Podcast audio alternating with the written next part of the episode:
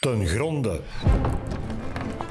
Als advocaat gaat u ten gronde in op juridische twistpunten. Wij gaan met deze podcast graag eens ten gronde in op een onderwerp dat u als advocaat kan interesseren. Ik ben Sophie de Meijer, woordvoerder van de OVB. Ruim twee jaar geleden riep de OVB het systeem van de peer review in het leven. Dat is een doorlichting waarbij een advocaat als auditor ter plaatse in uw kantoor nagaat of uw kantoor aan de kwaliteitseisen voldoet. Bij een positieve beoordeling ontvangt u een kwaliteitscertificaat en een logo dat u drie jaar op uw website of andere kantoorpublicaties kan plaatsen, zodat u aan uw cliënten en confrators kan duidelijk maken dat uw kantoor kwaliteit levert. In deze podcast een gronde spreek ik met Lisbeth Jacobs van het kantoor Jacobslaw in Aartselaar, dat de peer review in 2020 met glans doorstond. En met stafhouder Luc Truijens, die opgeleid werd tot peer reviewer. Voor alle duidelijkheid, het was niet meester Truijens die het kantoor van meester Jacobs doorlichtte. Meester Jacobs, weet u nog waarom u in 2020 besliste om een peer review aan te vragen? Ja, uh, voor eerst dank u wel voor de uitnodiging. En eigenlijk mijn idee uh, rond ondernemerschap en dergelijke meer is ontstaan toen ik nog stagiair was, ondertussen al een aantal jaar geleden. Maar ik had een boekje gekocht met uh, de advocaat als ondernemer. Dat was toen nog een, een heel nieuw begrip, want het werd dateert van toch enkele jaren nadat ik het boekje kocht.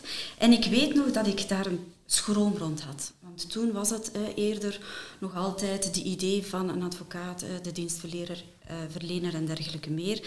Maar ik had dat boekje gekocht en een klein beetje verstopt uh, op mijn kantoor uh, van mijn stagemeester. Maar daar stonden een aantal heel interessante zaken in van kijk, hoe zou je dat nu eigenlijk ook als advocaat moeten, moeten aanpakken? Bijvoorbeeld, stel een plan op, een drie jaar plan, een vijf jaar plan. Waar wil je naartoe? Wat heb je allemaal nodig? Dus toen is eigenlijk het idee gegroeid van we zijn misschien toch wel ook een stukje ondernemer, hè, dus lang voor de invoering van het uh, WER. Uh, want vroeger, uh, mijn patroon zei dat toch altijd van kijk, je bent stagiair af, je opent je kantoor, voilà, en daar zijn de cliënten. Die staan gewoon aan uw deur. Je doet de deur open, uw wachtzaal zit vol. Nu, dat is gewijzigd, de maatschappij is ook veranderd, de mensen zijn mondiger geworden. Dus ik vind ook, of ik vond dat toen ook, dat we daar toch op een andere manier uh, moesten instaan en moesten aanpakken. Een ander element was dat ik eigenlijk wat schroom had om naar buiten te komen met mijn onzekerheden bij collega's, want uiteindelijk komt wel uh, collega's tegen op, op het paleis en dergelijke meer. En bij de koffie vertellen we wel heel veel en we roddelen ook graag, maar onze ziel daar blootleggen, dat gebeurt niet zo gauw hè, met de vragen die wij zitten. En ik uh, was dus eigenlijk op zoek naar een systeem waarbij ik in, in vertrouwelijkheid werd uh, begeleid daarin en dat vond ik dan toch wel in die peer review. Vooral ook toen ik zag dat het een, uh, een stafhouder ging zijn, die toch wel al enige ervaring heeft met eventueel wat beladener dossiers of problemen of dergelijke meer. Toch een, een groot aanzien van vertrouwelijkheid. En ook dat die uh, niet was verbonden, dat vond ik wel persoonlijk belangrijk, aan mijn eigen balie. Dus dat Waarom was dat voor u zo belangrijk? Ja, dat is weer dat gevoel van, van schroom en van een klein beetje blootgeven, dat je dat toch liever deed bij iemand die ik misschien nadien niet meer moest tegenkomen. Ja, stel je voor dat het dan toch niet zo goed was. Hè. Uh, ik, voor mij was dat toch wel belangrijk. Het was, het was een punt waar ik van dacht van ja, daar moet ik even voorbij. Ik ga daar even op inpikken. Het, het is een stafhouder, u zei het zelf. Het is dus een confrater die bij u langskomt, die bij u in de potten komt kijken. Was dat voor u moeilijk? Had, het u, had u het liever gehad dat het een niet-advocaat was? Nee, eigenlijk niet, omdat ik er toch van uitga dat er toch wat mildheid uh, bij de collega's aanwezig is. Uh, dat men niet vergeet waar men zelf ooit is begonnen en zelf heeft gestaan. Dat men zelf weet dat er af en toe wel een keer iets fout loopt. Uh, dus ik vond dat eigenlijk heel goed dat dat een stafhouder en een confrater was. Ik heb daar totaal geen probleem mee gehad. U zag het niet als iemand die een beetje met de ogen komt stelen en de beste praktijken van u nabootst? Dat mag.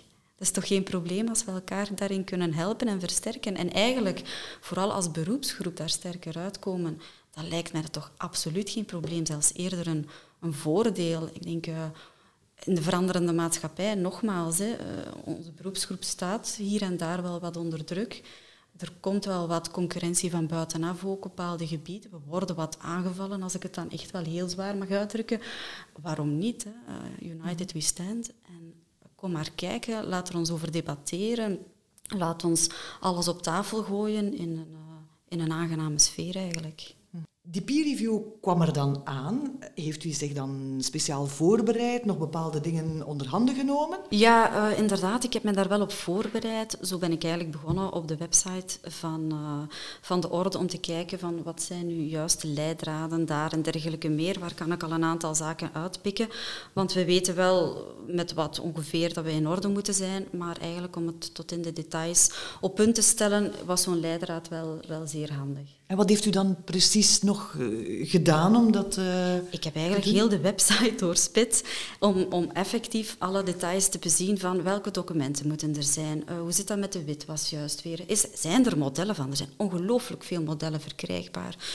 Ik heb die allemaal gecopy-paste, gezien dat die in orde waren, gekeken en afgezet tegen mijn ontwerpen om, om te zien of dat we daaraan iets konden verbeteren. dat was echt wel een, een enorme hulp eigenlijk, vind ik wel. Dus dat is eigenlijk uh, voorbereid geweest. En dan, dat was eigenlijk al voordat de peer review werd uh, aangevraagd. Ik heb het kantoor verbouwd. En daar heb ik samen met de architect, wiens broer toevallig ook een advocaat was, dus ze wist heel goed waar het over ging, hebben we eigenlijk uh, de verbouwing van het kantoor zo aangepakt dat um, vooral de vertrouwelijkheid en het beroepsgeheim enorm werd beschermd. Dus de mensen komen binnen bij ons en die kunnen niet anders dan door het secretariaat worden onderschept. Uh, op het secretariaat ligt enkel het dictaat waar men mee bezig is. Het, het, wachtend dictaat, we kennen het allemaal, de stapels, die liggen eigenlijk voor haar perfect bereikbaar, maar absoluut uit het zicht van degenen die binnenkomen. Zo is het ook dat de vergaderzaal op de eerste verdieping is en er leidt één trap naartoe en men kan niet anders dan op de juiste vergaderzaal terechtkomen. Dat is dan eigenlijk het extern verkeer. En het intern verkeer, dat is via een andere trap. Dus alle burelen liggen achteraan. Cliënteel kan niet in de kantoren komen, kan niet verdwalen, kan zelfs niet op weg naar het toilet verkeerd lopen. Zij komen langs de andere kant uh, de vergaderzaal binnen. En alle dossiers bevinden zich op de benedenverdieping in het zicht van het secretariaat achter een heel lange wand met verborgen deuren zonder handgrepen. Dus je moet echt al weten op welk plaat, plekje dat je juist moet duwen om zo'n kast open te krijgen. En ook boven, op, in de vergaderzaal zelf, ligt er enkel het dossier waar we op dat ogenblik mee bezig zijn. Dus u kan gerust uw cliënt daar eigenlijk alleen laten. Die kan in geen enkel dossier binnenkijken.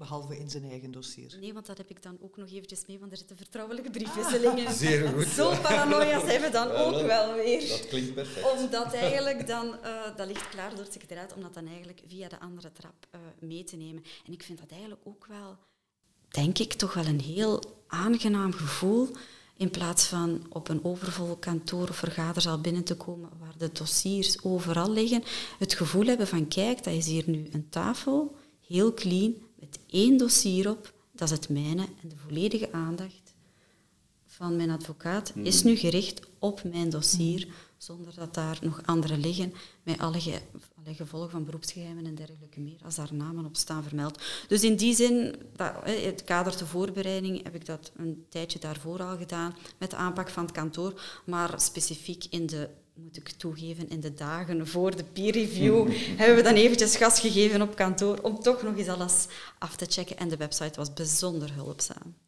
Als ik het zo hoor, dan, dan lijkt het wel of u uh, die peer review inderdaad met een zeer goed rapport uh, heeft afgelegd. Ja, dat was, dat was. Dat was wel heel fijn om te, om te merken dat eigenlijk uw inspanning en uw, uw uren dat je daar, of uren, ja, de tijd dat je daaraan besteedt om dat eigenlijk voor te bereiden, dat dat dan ook wel enthousiast wordt, uh, wordt onthaald. Waren er verbeterpunten?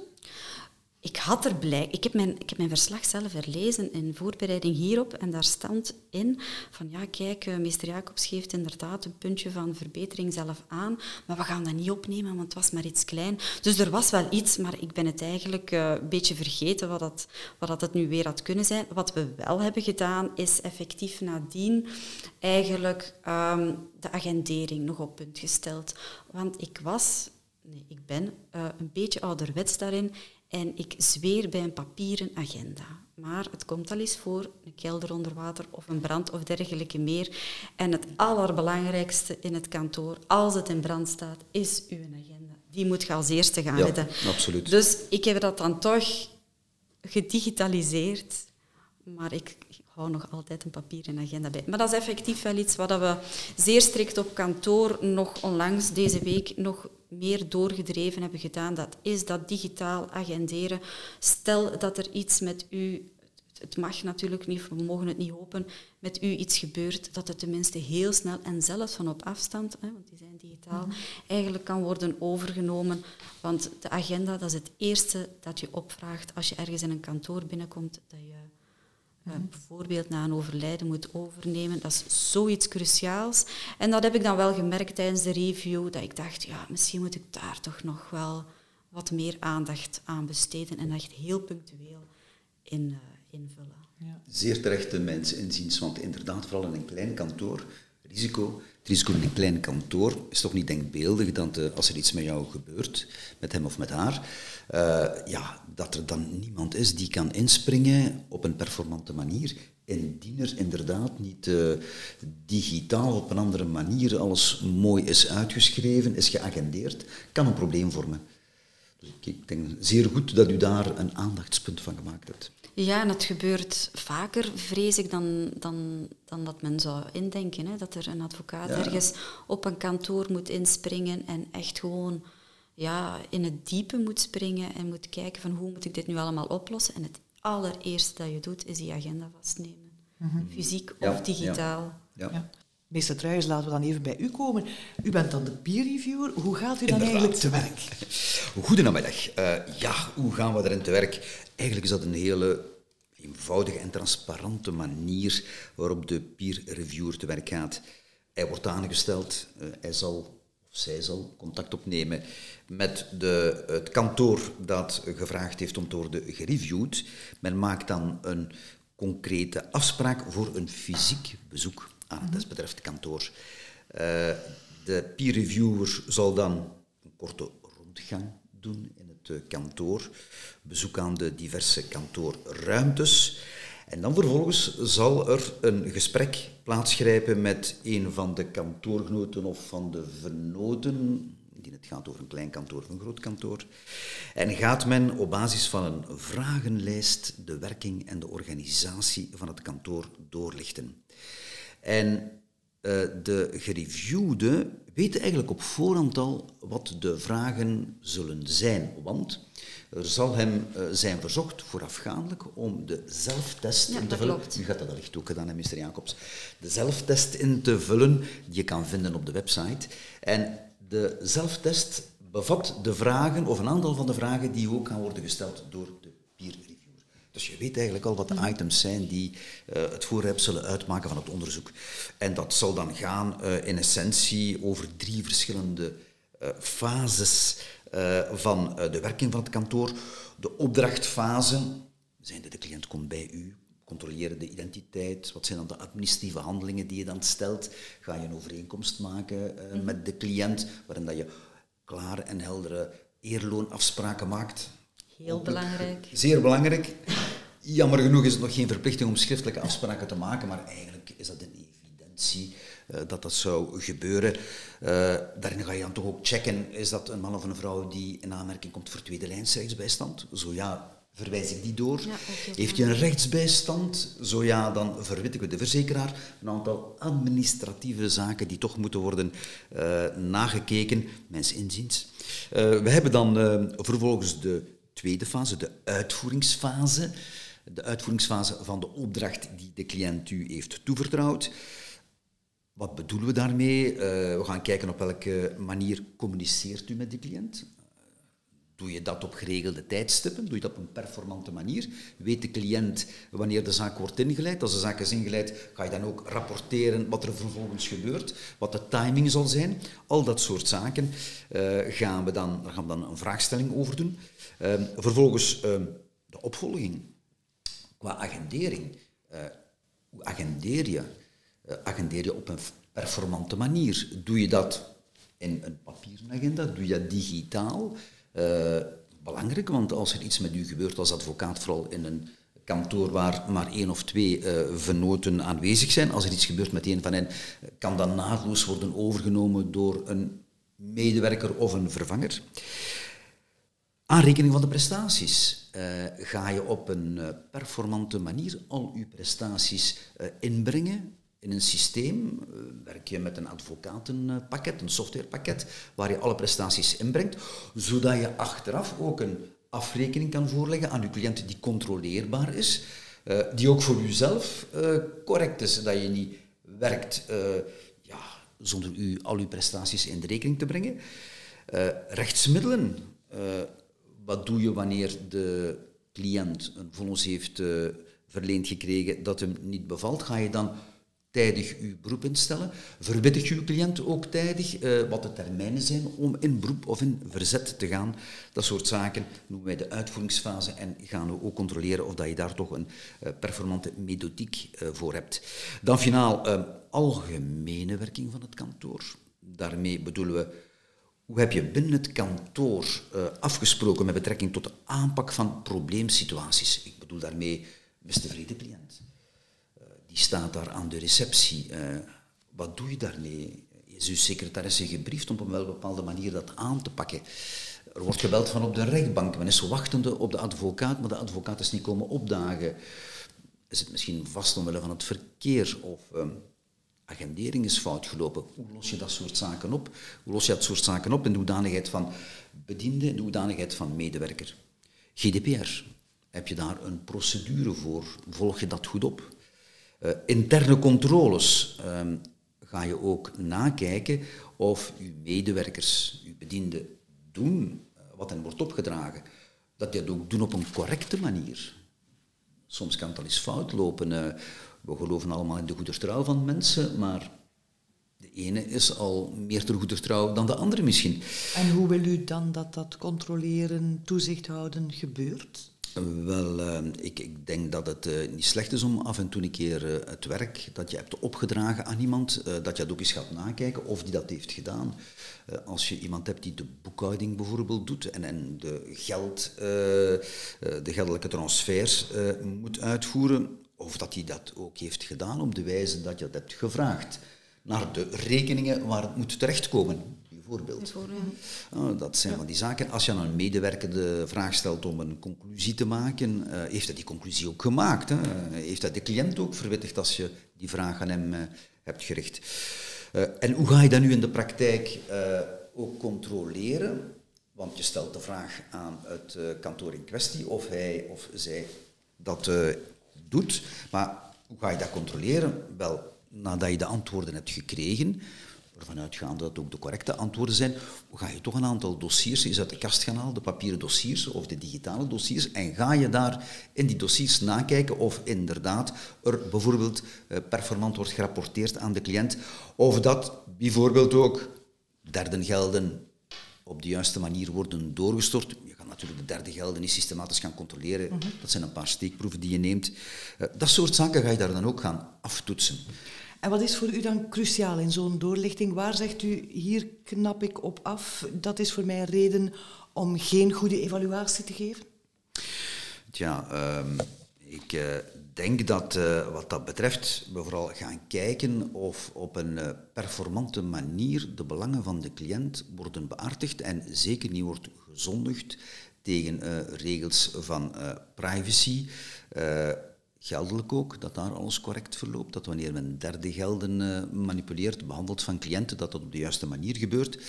Verder zijn toch een aantal, ik denk een hele reeks zaken die essentieel kunnen zijn. En als u vraagt wat zijn de meest essentiële, tja, ik denk dat eigenlijk quasi alles wat je gaat terugvinden uh, in uh, de zelftest, dat dat zaken zijn die in onze ogen, de ogen van de OVB, belangrijk kan niet namens de OVB spreken, maar ik denk dat uh, voor de OVB eh, dat allemaal cruciale zaken zijn. Goed, de ene misschien al wat belangrijker dan de andere, maar het zijn toch allemaal aandachtspunten. Ziet u vaak zaken waar veel advocaten in de fout gaan? Eén ding dat mij wel is opgevallen, dan gaat het over de vertrouwelijkheid, namelijk de dossiers Uh, de meesten uh, hebben of uh, gaan zeer veel aandacht besteden aan overdag, wanneer in het kantoor er verkeer is, om de dossiers dan op een goede manier te gaan ergens klasseren, zodat ze niet zichtbaar zijn voor derden. Maar s'avonds, men verlaat het kantoor, gaat men dan zijn dossiers slotvast achterlaten.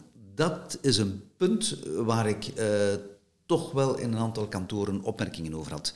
Men doet de voordeur wel op slot, maar eenmaal dat iemand de voordeur zou openkrijgen, uh, dan zou ik ook verwachten dat als die binnenkomt, hij niet zomaar een dossier gaat kunnen aantreffen op een werkbureau, klanten wel waar niet komen, maar dat men daar niet zomaar een dossier gaat kunnen aantreffen, maar dat die dossiers dan wel slotvast uh, zijn uh, opgeborgen in een kast, of dat mensen die ook die werkbureaus zijn afgesloten. Dat was een bedenking die ik me wel gemaakt heb. Dat ik denk dat, we daar inderdaad als advocaat nog net iets strenger voor mogen zijn uh, voor onszelf. Hè. Bij mij is er inderdaad dus mogelijkheid, en dat gebeurt ook, om het, uh, het, alarm aan te zetten. Het archief is in orde, dat zit in dozen die ja. genummerd zijn. Een systeem dat voor ons heel gemakkelijk okay, terug te vinden is, maar voor anderen moeilijk. Uh, de computers hebben allemaal een apart wachtwoord. het computerprogramma zelf heeft weer een apart wachtwoord. Dus er zijn wel een aantal stappen mm. te doorlopen vooraleer je er binnen geraakt. maar uw bureau proper achterlaten. Ik denk dat dat in veel sectoren een probleem is. En dat was bij mij ook de bedoeling om dat netjes te doen. Maar ik moet bekennen, als u nu vandaag bij mij zou binnenkomen, dat er misschien in de vlucht om tot hier te komen, misschien toch ook wel eens een dossier is blijven liggen. dus ik vind het heel fijn dat u dat nog eens meldt. En dan denk ik, mentale notitie, Lisbeth, daar moet je echt wel nog beter op letten. Want het lijkt misschien wel wat bij de haren gegrepen, maar ik vind het een van de fundamenten van ons beroep, dat is toch die vertrouwelijkheid en absoluut, dat beroepsgeheim. Absoluut. Dat vind ik zo een belangrijke.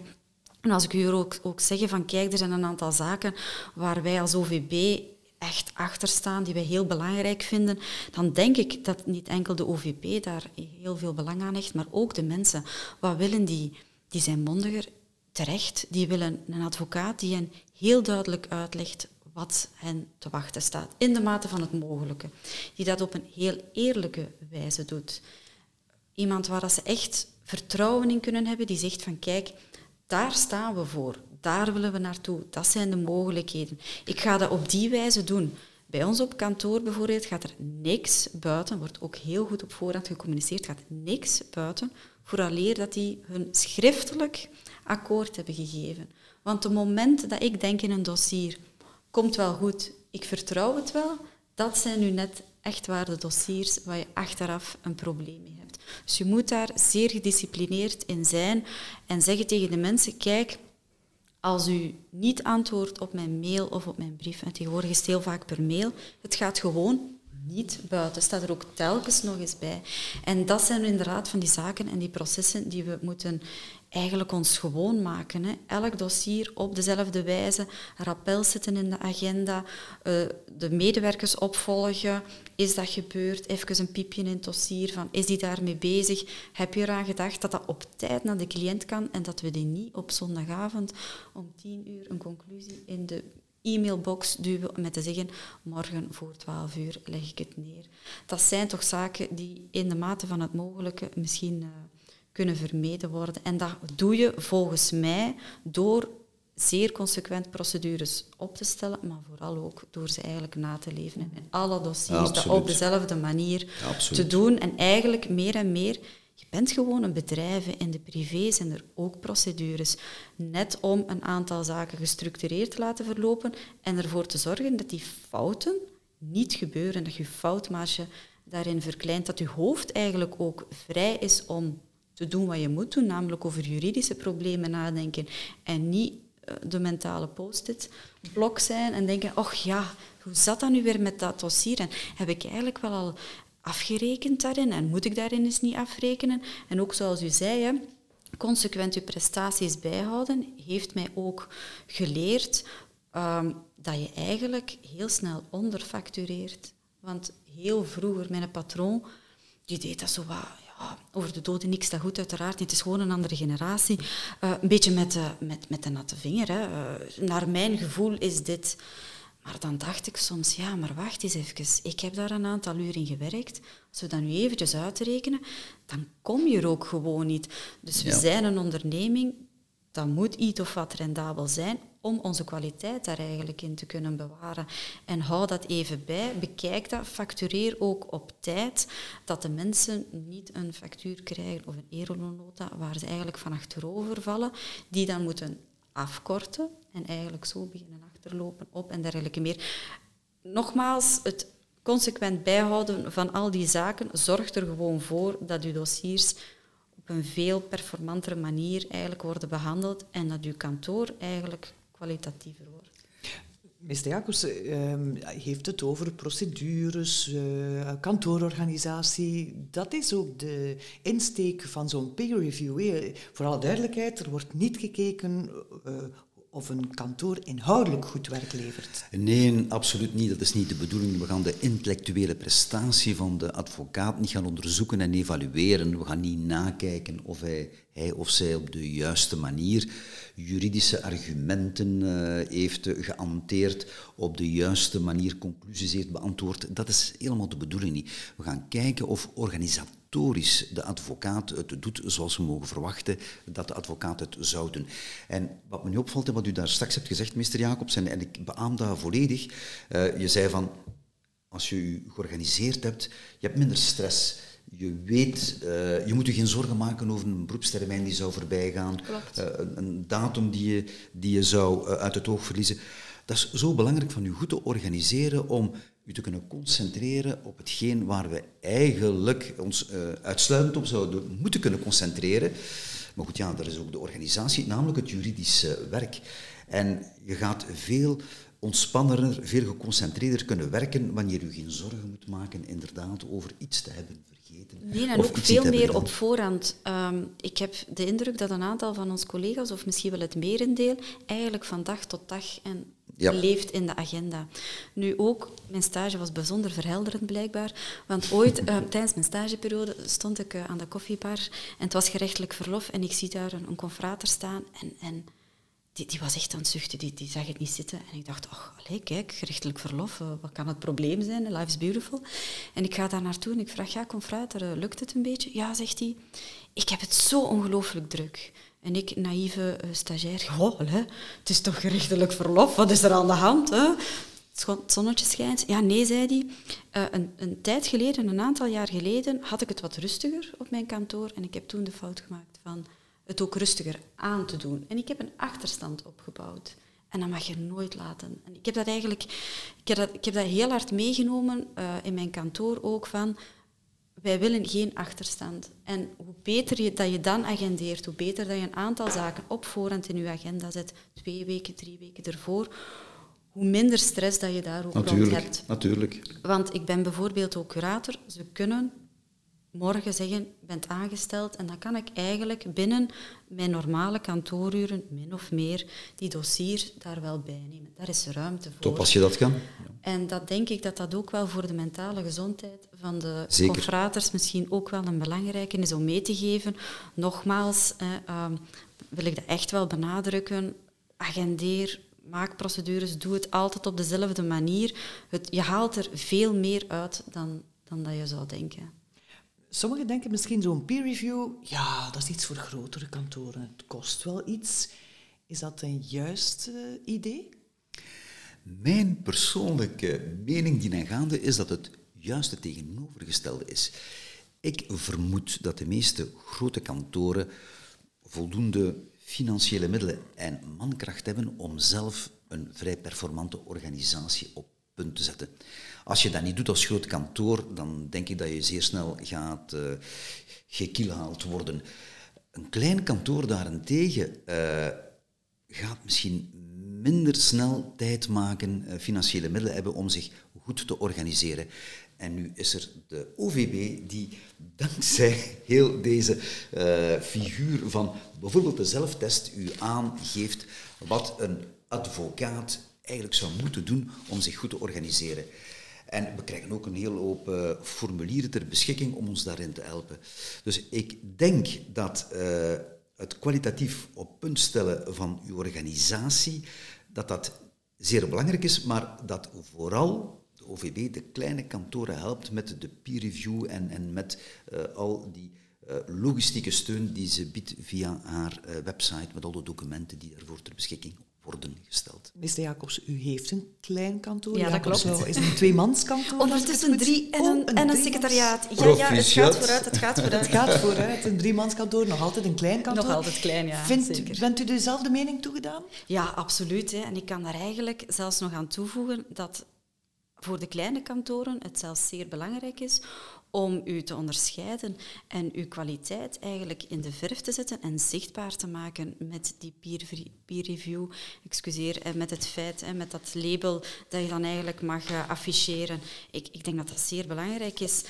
Zijn er dan bepaalde argumenten die je wil naar voren halen om confraters te overtuigen van doe dat, zo'n peer review? Wel, het maakt eigenlijk uw gesprek met uw cliënten een stuk makkelijker. Voor de peer review had ik al een opdrachtbevestiging en ik experimenteerde met wanneer in het gesprek leg je dat voor. Leg je dat aan het begin van het gesprek voor, voor- en nadelen. Leg je dat op het einde van het gesprek voor, ook nog wat vervelend. Je moet ereloonbenen bespreken en ik ben verzekerd, moest er toch iets fout lopen. En u moet toch nog ook wel eventjes uw handtekening zetten. Het, het geeft, het gaf, dat was bij mij toch het gevoel zo precies van, we vertrouwen elkaar niet. En we moeten dat hier nog eventjes op papier zetten. Maar dankzij de peer review kan ik dat eigenlijk iets anders inkleden. En dan zeg ik op het einde van het gesprek van kijk, we gaan nu nog een aantal administratieve zaken afhandelen, hè, die zijn nodig. En dan zeg ik een beetje met een lach en een zwans van ja, ik heb nu dat label, nu moet ik wel zien dat ik het goed blijf blijven doen, want als ze mij hier komen controleren en dat is hier niet in orde, dat wil ik niet geweten hebben. En dan wordt er eens gelachen en dan eigenlijk heb je zo een, een klein bruggetje om het dan toch Zeer goed. toch aan te brengen. Want dat blijft wel, wel nog altijd een moeilijke, vind ik. hè. Die opdracht ze is, ze is cruciaal, absoluut. Uh, maar dat blijft een moeilijke om die pagina's onder de neus van uw cliënt te duwen, met het bakje stilo's ernaast en voilà, teken maar. Maar je hebt wel gelijk, het kan u achteraf ook veel moeilijkheden besparen. Hè? Want een, Het is al de, cliënt, ja, de cliënt komt bij Ja. u, eh, de man of de vrouw in kwestie is waarschijnlijk vrij zenuwachtig, want Ja. men komt u met een probleem. Ja. Eh, men gaat eh, misschien ook niet alles heel duidelijk begrepen hebben. Heeft niks te maken met de advocaat, maar bon, dat men zenuwachtig is, is men iets, eh, ja, iets minder eh, vatbaar voor begrip van wat daar allemaal wordt verteld. We spreken misschien ook niet altijd een even eenvoudige taal. Zouden als, we het toch moeten doen, We zouden het wel moeten doen, maar... eh, en zo kunnen er wel misverstanden ontstaan, bijvoorbeeld ook over het eerloon, over de Ja. wijze van aanrekening van het eerloon. En stel het toch vast dat heel wat betwistingen eh, van, eh, tussen cliënten en advocaten juist gaan over het eerloon. Omwille van misschien toch wel een gebrek aan transparantie bij de aanvang van de samenwerking. Maak een contractje waarin dat je het duidelijk uitschrijft en dan vermijd je toch, denk ik, een groot aantal problemen. Ja, inderdaad, want het is denk ik ook bijvoorbeeld als, als wij naar de dokter gaan of dergelijke meer, je onthoudt niet altijd Nee, alles. En het is nee. geweten, mensen die onder stress staan, die kruipen eigenlijk, je hebt een, twee eh, onderdelen in je brein, je hebt het reptielenbrein en het zoogdierenbrein, die kruipen dan in het reptielenbrein en dat is dan fight, flight or freeze. Ja, En die zitten daar heel sterk in. En dan kan je daar van alles tegen uitleggen, maar merendeel komt eigenlijk niet binnen. Vandaar ook dat het naar medewerkers toe heel duidelijk wordt gezegd, kijk, herhaal een aantal zaken op eh, de gesprekken. We zetten het nog eens in de overeenkomst, we zetten het nog eens in de begeleidende e-mails. Probeer na te denken in de plaats van degene die voor u zit. Die mensen zijn niet juridisch geschoold. En zelfs degenen die juridisch zijn geschoold, zelfs dan nog, er is ook een reden waarom dat wij in onze eigen dossiers niet mogen optreden. Zelfs dan nog, eens de emotionaliteit daarin komt zien, Natuurlijk, dat is het gaat er een waas voor de ogen en Ja. dan weten ze niks Absoluut, meer. ja. Dus die Ja. overeenkomst is primordiaal. En eh, ik kan me daar ook af en toe een beetje achterweg stoppen. Dat ik zeg, ja zeg, dat is hier eh, zo'n standaard overeenkomst van de OVB. Ik weet, daar staat heel veel in. Lees dat nog eens op uw gemakske na. Hè. Maar eigenlijk, eh, dat is een standaard overeenkomst. Ik ga u uw doodvonnis niet laten tekenen. Daar moet u geen schrik van hebben. Dus de OVB, u kan zich daar ook geweldig achter verstoppen. Is een, eh, ook Met deze gevleugelde woorden. Dank u wel, meester Jacobs en meester Truijens. U heeft de drempelvrees met betrekking tot het aanvragen van een peer review bij uw confraters misschien wat weggenomen. Hopelijk. Ik mag het hopen, ja. Graag geef ik ook nog mee dat er sinds 16 september een leidraad voor een kwalitatieve praktijk op het privaat luik staat, waarin heel wat praktische informatie en tips staan voor een puikenkantoororganisatie. U vindt die op het privaat luik bij kwaliteitszorg in het onderdeel beroepsuitoefening.